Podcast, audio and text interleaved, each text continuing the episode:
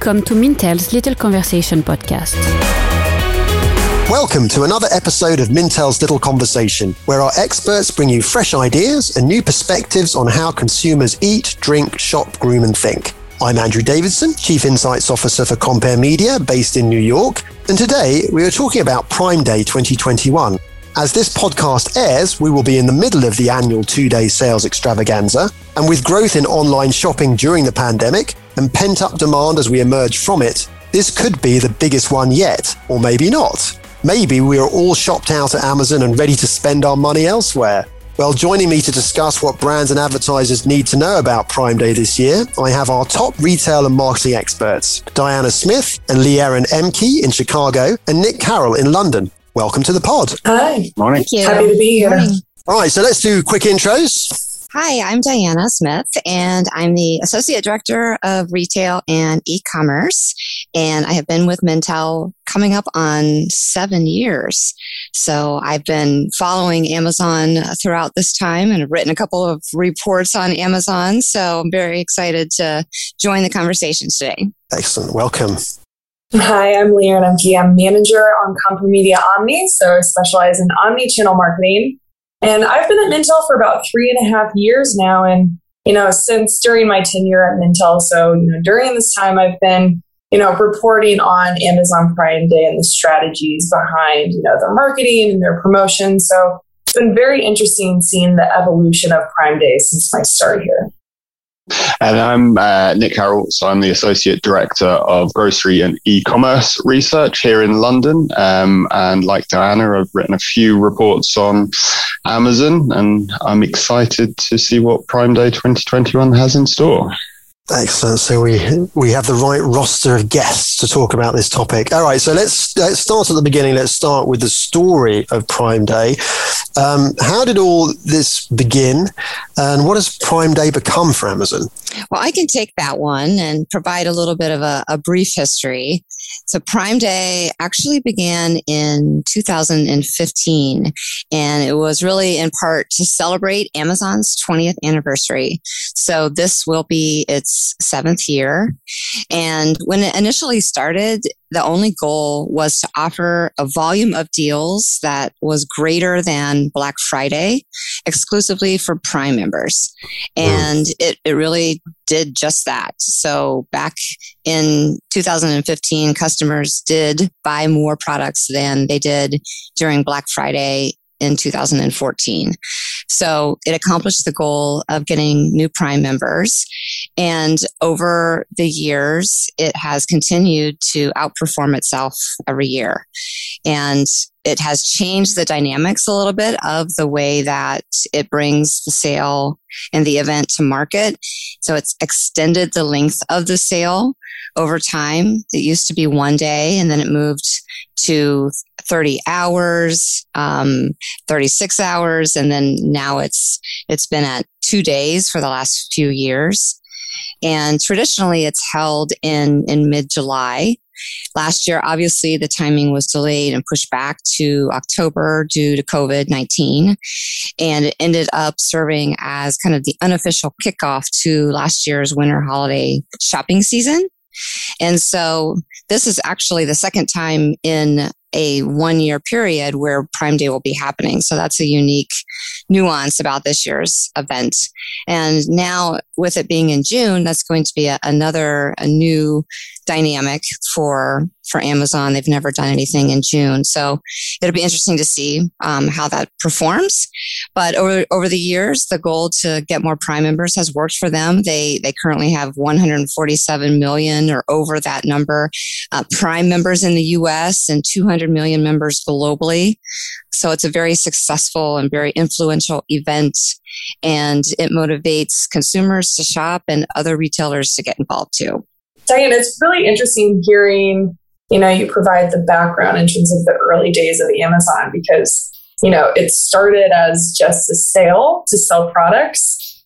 And we've really noticed this evolution to Prime Day becoming, you know, this presentation or this display of what exactly you get with a Prime membership.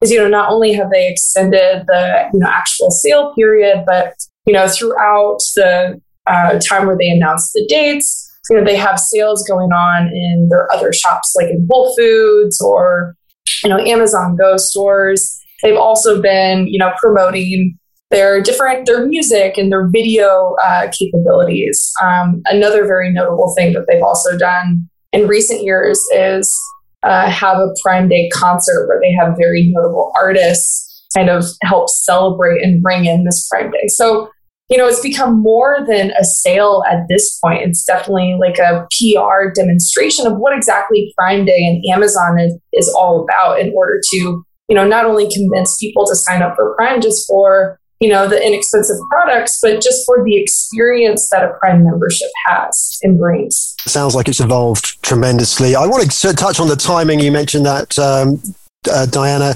I mean, obviously, it's now back into its sort of more traditional summer spot, and you said that it's now, uh, but it's one month earlier than usual. So, any significance about the timing in terms of implications? Yeah, I um, you know, it was interesting because I got notified a couple weeks ago via my Amazon app that it was June 21st through 22nd. You know, historically, it's always been like the third week of July. So it's very interesting to see it be earlier this year. I think there are a couple different theories of why that is. Um, you know, it could be Amazon trying to dismantle the competition during this time by having the sale be earlier. Um, I personally think it's because Jeff Bezos is leaving his position on July 5th. So he wants to make sure that he's a part of this last Prime Day and make sure it goes over well, right? Um, but, you know, the other thing that having, you know, Prime Day earlier brings Amazon really help equip them with success is that June is Pride Month. So it also helps Amazon elevate, you know, LGBTQ, uh, you know, merchants and products um, and, you know, this time period also comes right after Juneteenth. So it really helps bring in a lot of different voices into Prime Day and really help elevate different demographics for this period and hopefully attract new com- customers during this time. We have a global audience. Would you mind explaining Juneteenth, Leanne? Yeah, of course. So Juneteenth, um, it is on June 19th, and it is the, you know, anniversary of the recognition of when, you know, all Black persons in the United States knew that they were emancipated from slavery. So there was, you know, about a two year period where slaves in Texas were unaware, you know, that they were freed. So it marks the day that truly all people in the US were freed from slavery. Um, so I can give some context in terms of the timing in the UK, and I think all of Leren's points um, sit well, and particularly around um, pride. But I think there are a few aspects that make it a bit of an odd timing for the UK and indeed Europe. And obviously, you know, Amazon across the world takes its lead from what's happening in the US. But so in the UK here, you know, if we had have pushed this back a week earlier, say to the 14th or if not the 7th of June, that would have caught the start of the Euro 2020 Championship, which is obviously a big football or soccer or whatever else you want to call it uh, tournament uh, across here in Europe, which uh, drives sales, particularly around electricals, which is Amazon's core, still core trading. Um, we also in the UK, the 21st would have been uh, what has been dubbed by our press Freedom Day. That's when the majority of COVID restrictions was to be removed. Uh, that's been delayed by a month uh, at the time of recording due to a spike in cases. But even then, it would have been a bit of an odd one because that would have been a celebration of online retailing at a point when normality was supposed to resume and those two points would have been potentially a bit fractious so maybe that delay will actually help amazon in that regard but yeah i think I think it had to go back into this slot rather than its sort of Q4 slot that it was in last year. Uh, but I think you know the, the timing maybe isn't perfect for the UK market or European markets, but it's still going to make many sales during this period. So I think they'll be all right yeah, I can't imagine how it must be extremely challenging to try and find the sort of perfect date when, you know, obviously this is not just the US and the UK. There are multiple countries around the, the globe that are participating in, in Prime Day this year. So, yeah, I can't imagine uh, being able to find that perfect date, but uh, they've gone with it and, you know, we'll see, we'll see. All right. So, you know, one of the big themes is it's really interesting about, you know, how Amazon is positioning Prime Day this year. Know, small businesses were hugely impacted by the pandemic. Many, of course, have closed, sadly. Might, of course, be a different picture when you think about small businesses that sell their products on Amazon. I think, obviously, one of the standout messages coming with this year's Prime Day is this support small campaign and Amazon's commitment to investing $100 million to help small businesses.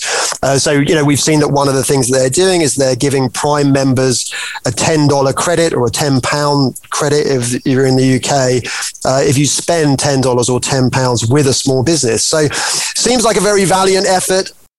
But of course, given that you know Amazon does take a cut of the profits, it controls the search algorithms uh, on its site, so for its own advantage, you know, can it authentically position itself as you know being the savior, being a real true partner uh, to small businesses? What do you think?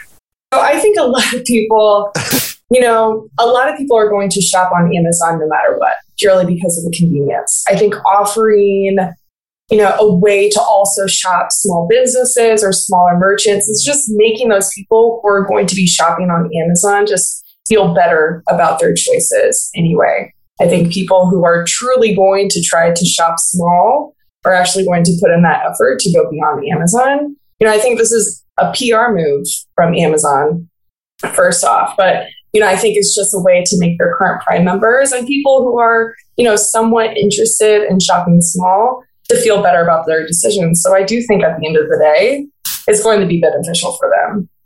I personally think that to truly make it feel authentic, I think they should develop a separate platform, like an Amazon small domain, and have all of their merchants on that platform and then send people to that domain. Because if you have a separate platform, that enables, that gives more empowerment to the smaller merchants that are on the site, and that prevents Amazon from using, you know, its own search algorithms to kind of boost its own products for the merchants, right? You know, I was thinking about this, and I would love to hear everybody's thoughts, but I think the solution for Amazon for small businesses here is taking a page out of Etsy's book, right? Because if you think about it, what's the difference between what Etsy is doing now and what Amazon is trying to do, right? Because Etsy is also boosting smaller businesses. They're also taking a cut out of these smaller businesses, right? But they're really seen as this platform that really boosts up these smaller merchants, right? I think in order to be more authentic about their support for smaller merchants, Amazon should just create a separate domain and a separate platform a la Etsy, right? In order to support their smaller businesses on that kind of site. I think that's a great idea. And I think that they have made efforts along those lines to try and support new businesses by helping, offering tools and assistance to set up a business online and create a storefront, for example. But I, I do appreciate the overall question, Andrew, because it is a little bit contradictory. You know, the world's largest e-commerce retailer trying to help the little guys. Um, but I think things are changing now because of COVID. I, I for, for instance, a lot of small businesses and even other companies that wanted to remain independent of Amazon have come to realize that they might actually really need Amazon to in order to survive the, the pandemic. And they needed to they needed to partner up with them and start to sell on the platform. And Amazon really does need to position itself as having a genuine in, intention and to show that it is using its influence to to help other businesses because um, it is is really important to provide that that influence, that power in a, in a productive way. And I agree with Leon in that it the, the brand does need to change its perception. So I do think a lot of this is influenced by by wanting to change perceptions. If you look at our own Mintel data, we can see that two thirds of our consumers think that Amazon drives other companies out of business. So that is a, a, popular opinion. So I think they are looking to try to prove that um, they're not the bad guys and yeah. that they're trying to to to take their influence that they have and make it um, useful and productive and helpful. Yeah, I mean, these they. I guess small businesses don't really have much choice, do they? I mean, of, but of course, Amazon is known as a a category killer. Of course, it's also had you know reports of it sort of copying successful products and uh, uh, and then sort of developing its own versions of those those products. But they really have no choice, do they? I don't think they have a choice. No. No, and I, to be honest, I think if Amazon wasn't in the position it is as the world's largest um, e-commerce business, somebody else would be. I mean, e-commerce was coming, e-commerce was driving. It, it's the growth area of retail, and if it, it wasn't Amazon, it would have been Walmart or Jet or you know one of these other platforms. So, uh, you know, Amazon does get a lot of stick fairly and unfairly for being in the position it's in. I think the two things can be true as well that it does support independent sellers uh, and has created many opportunities for businesses. Um, you know, I've got a close friend of mine who left university and started his Amazon business, and he now employs 20 people. So, you know, he has created jobs and earns a living for himself mm. through the platform. Yeah. But it can also be true that if Amazon didn't exist or e commerce doesn't exist, uh, my friend would have opened a store and that would have boosted the high street. So they, these two things are in parallel. So I think, yeah. and I think, you know, Amazon has to put, and I think it's the right move because of all those issues around PR. You know, I think Diana, you mentioned that you know, in the US, there's that feeling that Amazon's killing physical stores. We have that in the UK. We have that in Europe. I was looking at our Germany data earlier. 60% of Amazon Germany shop, uh, German shoppers say that Amazon's contributed to physical stores closing. But 59% of that same group think that it supports independent sellers. And this is the balance Amazon is trying to strike at the moment, you know, showing both sides of it, you know, the, the job creation and the sort of poster child for globalization. So, um, yes, it's driven by commercial venture, but that also doesn't mean that it's not significant that it's still doing this, as it were. Um, you know, it doesn't have to highlight these businesses, doesn't have to give consumers ten pounds off to, or ten dollars off to shop with them, but it is, and I think that's worth talking about. Yeah, no, definitely.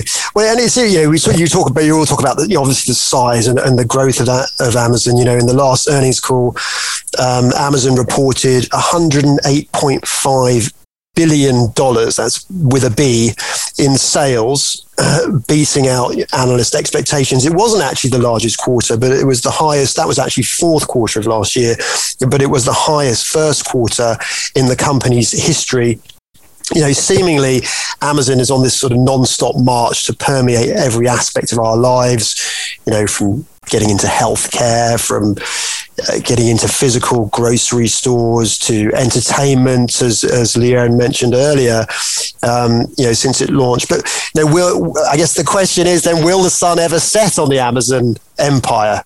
I'd like to address that. When I have written a couple of the Amazon focus reports, there's a quote from Jeff Bezos that stood out to me and I still remember it.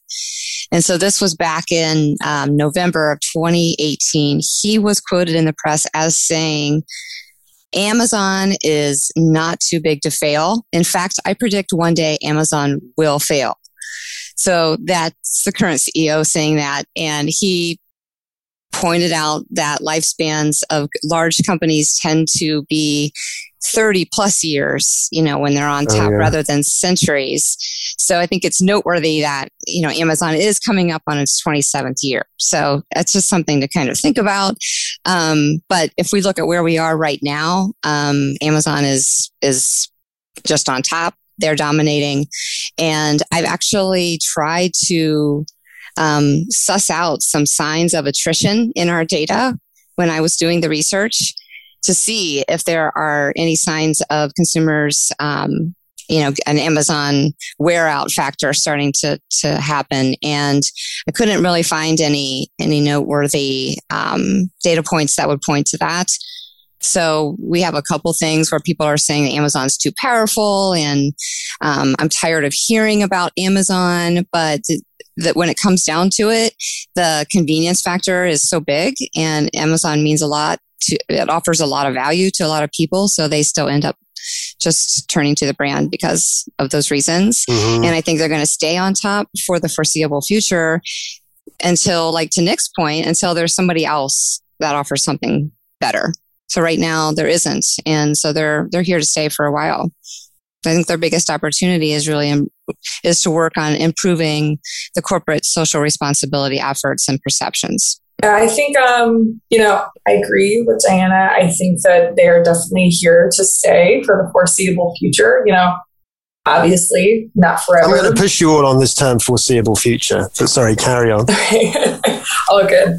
Um, so yeah, no, I definitely agree that they're going to be around for the foreseeable future. They're very good at you know, like I said earlier, Prime Day is all about a showcase of the Amazon brand and the Prime membership experience. And so it's not, you know, a coincidence that also surrounding Prime Day, we're also seeing, we typically see a lot of ads that are corporate social responsibility based. You know, I was reading Morning Brew the other day, and there was a huge ad in my Morning Brew that touted how all Amazon workers have a minimum wage of $15 and that they're very supportive of that minimum wage. So it's no coincidence that they have this type of advertising. You know, last year they were all about their support for small businesses before they ramped that up this year. The year before, they were all about, you know, the conditions of their warehouses. So they're very self aware of how the general public is seeing their brand and the criticisms so they tried to address those criticisms surrounding this huge, you know, time frame. I also think it's really notable, like not only the issues that they're targeting this year, but also the different artists and pop culture references that they're cultivating for this Prime Day.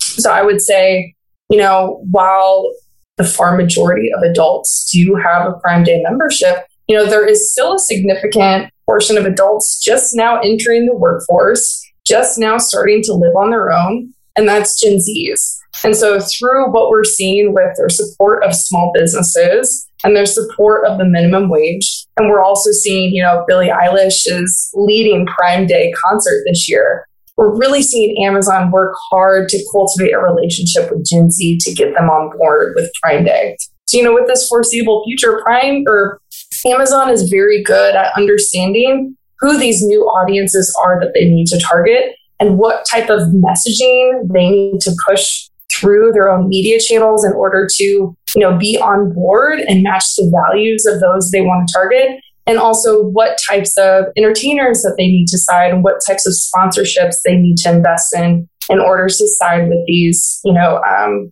consumers that they want to target you know, for the long term, I think that eventually we're going to see another brand uh, beat out Amazon in convenience and someday. You know, uh, Diana, you know, you said that Jeff Bezos um, mentioned that there's a 30 year lifespan. I would challenge anybody on this podcast to, you know, mention a store that has been a powerhouse for the past 100 years, right? And that's been around for so long. And I see Nick, I think you have an opinion on that one.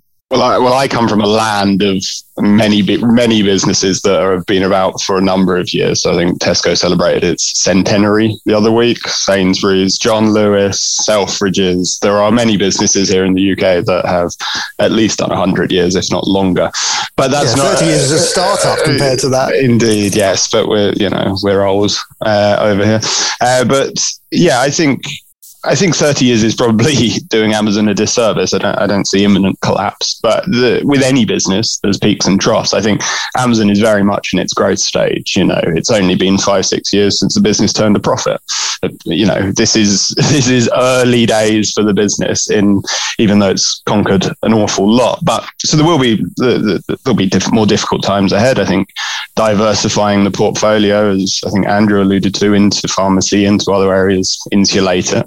I think for me, the two biggest challenges for the business uh, come from two aspects at the moment is sort of death by a thousand cuts on the marketplace front. So as e-commerce has grown, a lot more businesses are selling online and a lot more uh, entrepreneurs are starting online rather than starting in physical. And that means that the growth of platforms, of marketplace type platforms, as Laren mentioned earlier, Etsy, provides opportunities to not just sell through Amazon, so through many other different areas. And if Amazon loses a significant portion of that, that's a significant part of its business. I think over 50, nearly 60% of its sales by volume are marketplace sales. So that, that would be big.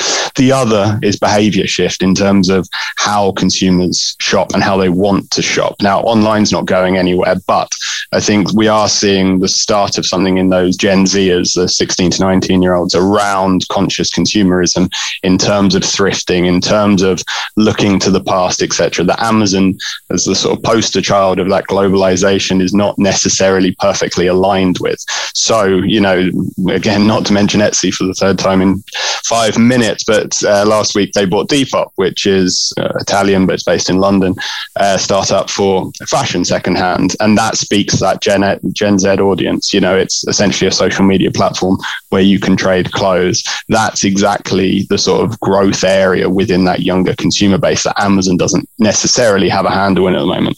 So I think those two aspects, change in behavior and much more choice, could chip away.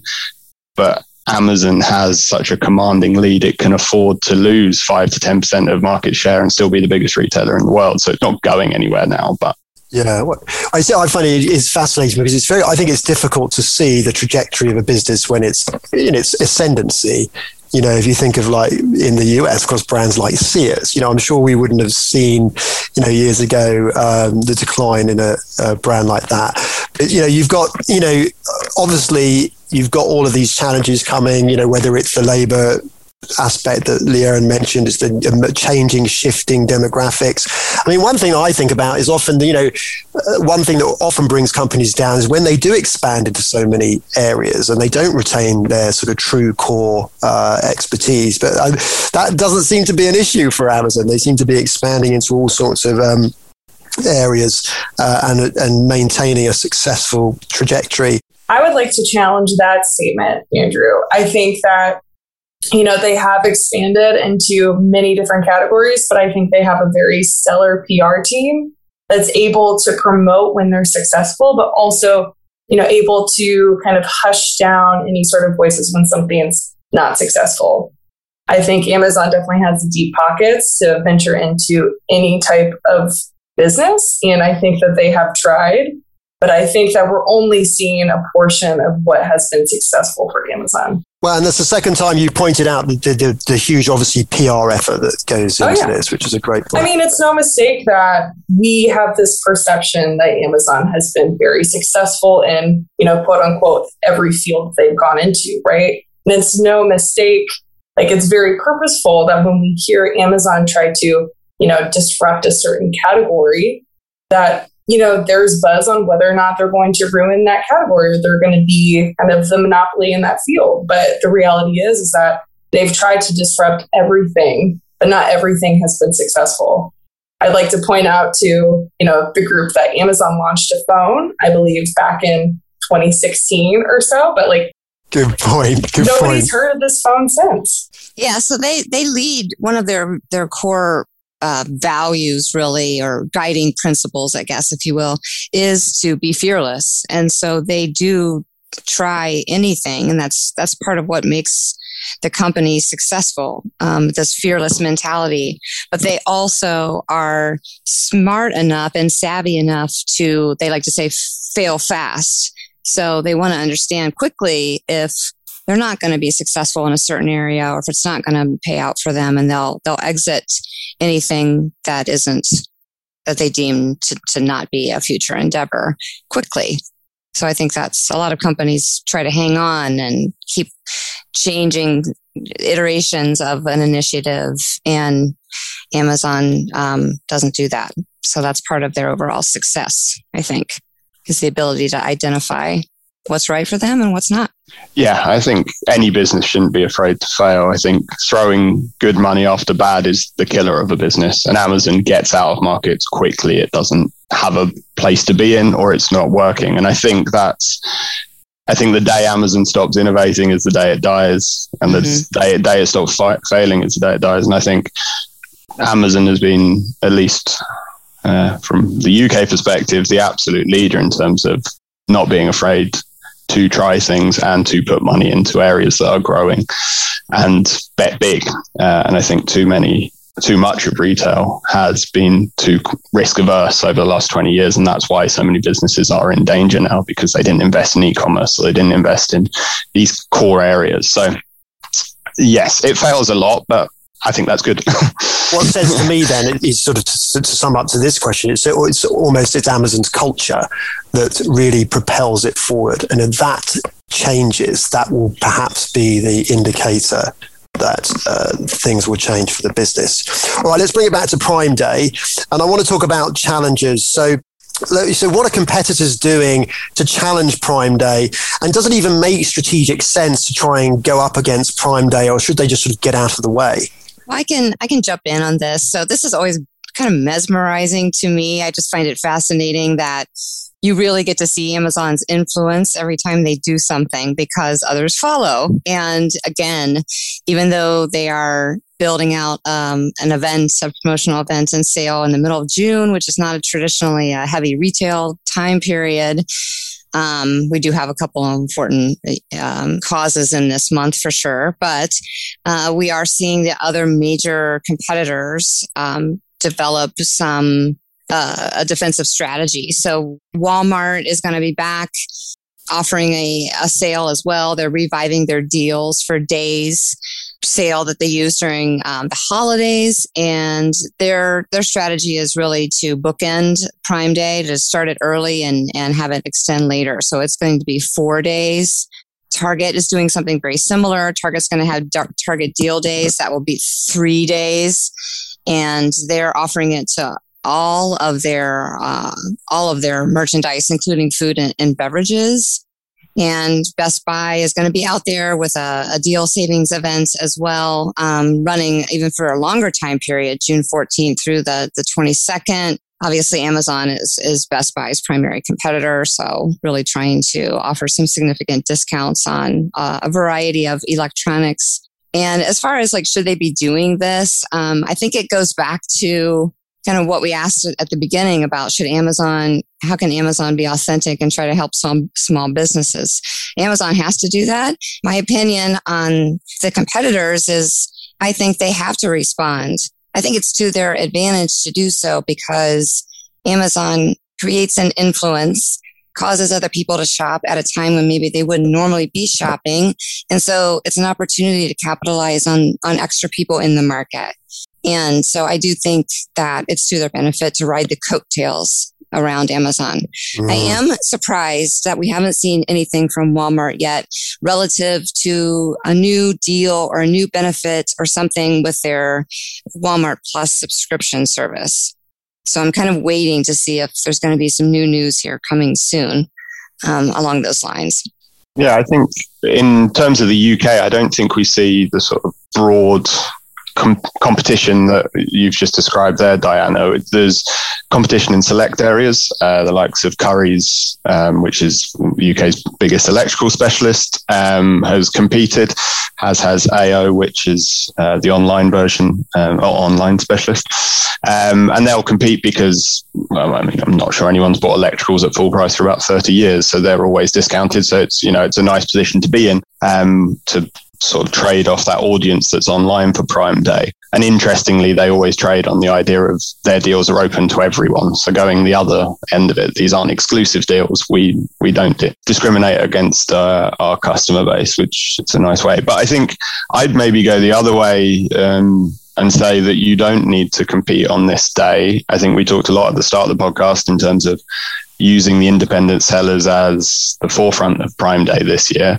But for Amazon, that's a sort of free hit on the margin front because the, the seller, for a lot of it, assumes a lot of the risk there. For a sort of pure retail business, that means you're cutting margins on a day that you didn't necessarily plan to. So if you are hmm. going to compete, go earlier, you know, jump the gun on Amazon, or, you know, have your own day in a couple of months where you can create buzz amongst your customer base. So I don't think I think in certain categories there's a need to, but I don't think it's necessary for everyone to jump on this new holiday Amazon has created. I think this brings up a really interesting discussion in terms of whether or not companies should compete. Diana, I really liked your point about how brands are really capitalizing on this time and they're forced to capitalize on this just because there is so much buzz. And I think people need to realize that brands probably should capitalize on this. And what we're seeing isn't necessarily what we're seeing from the likes of Walmart and Target isn't necessarily these brands competing with Amazon. Because in order to compete with Amazon during Prime Day, you would have to sell a competing product to what, you know, Amazon really cares about. And at the end of the day, with Prime Day, Amazon doesn't necessarily care about the volume of products that they sell. Its true KPI and its true measure of success is how many Prime memberships do they sell at the end of the day. So unless these brands are selling a competing product to Prime Day, which is a membership and, you know, an entry into, you know, a retailer's ecosystem providing, you know, similar benefits to Prime Day, you really aren't competing with Amazon during its Prime Day. You're really capitalizing on the buzz that Prime Day is creating. Mm, interesting. All right, some, some different perspectives on, on, on strategies there. Um, so as we go forward, we think about the future of of these Prime Day and these types of events, you know, how do you think the they will evolve? I mean, you've already talked earlier and mentioned how different it was from when it started to, to what it looks like now. How will these, these events evolve in the future? I think for me, they have to, or particularly Prime Day has to evolve in terms of its product offering. We've got the, I mean, it's done it before, but this sort of unique element of putting independent sellers forward first here. But, you know, data we have from the UK is that, you know, um, nearly 31% of shoppers here say that it's the same products every prime day every black friday on amazon so th- there is a you know a slight potential boredom or reticence sort of sitting into those deals. So I think you have to go bigger. I think you can take learnings from Singles Day and what happens in China um, around the promotion there in terms of exclusive partnerships, exclusive products, things that are only available for the day. Um, I think that evolves it, that creates buzz, that gets some interesting things, and not just product, but also you know, drop it. You know, Amazon has recently acquired someone like MGM. Dropping it, mm-hmm. drop a film on Prime Day. You know, drop an album on Prime Day. Drop these types of things. You've got to create a bit more buzz than just discounts, um, which obviously Amazon does very well. So I think that's where I see it evolving in the sort of short to medium term to you know keep this hype going and not let it peter out. I think that we have to we have to consider what is the future of Prime first of all, you know, and what's on my mind is that they're already at nearly 150 million members. You know, there's going to be a point of diminishing returns at some point. So they're going to need to evolve the way that they consider the program.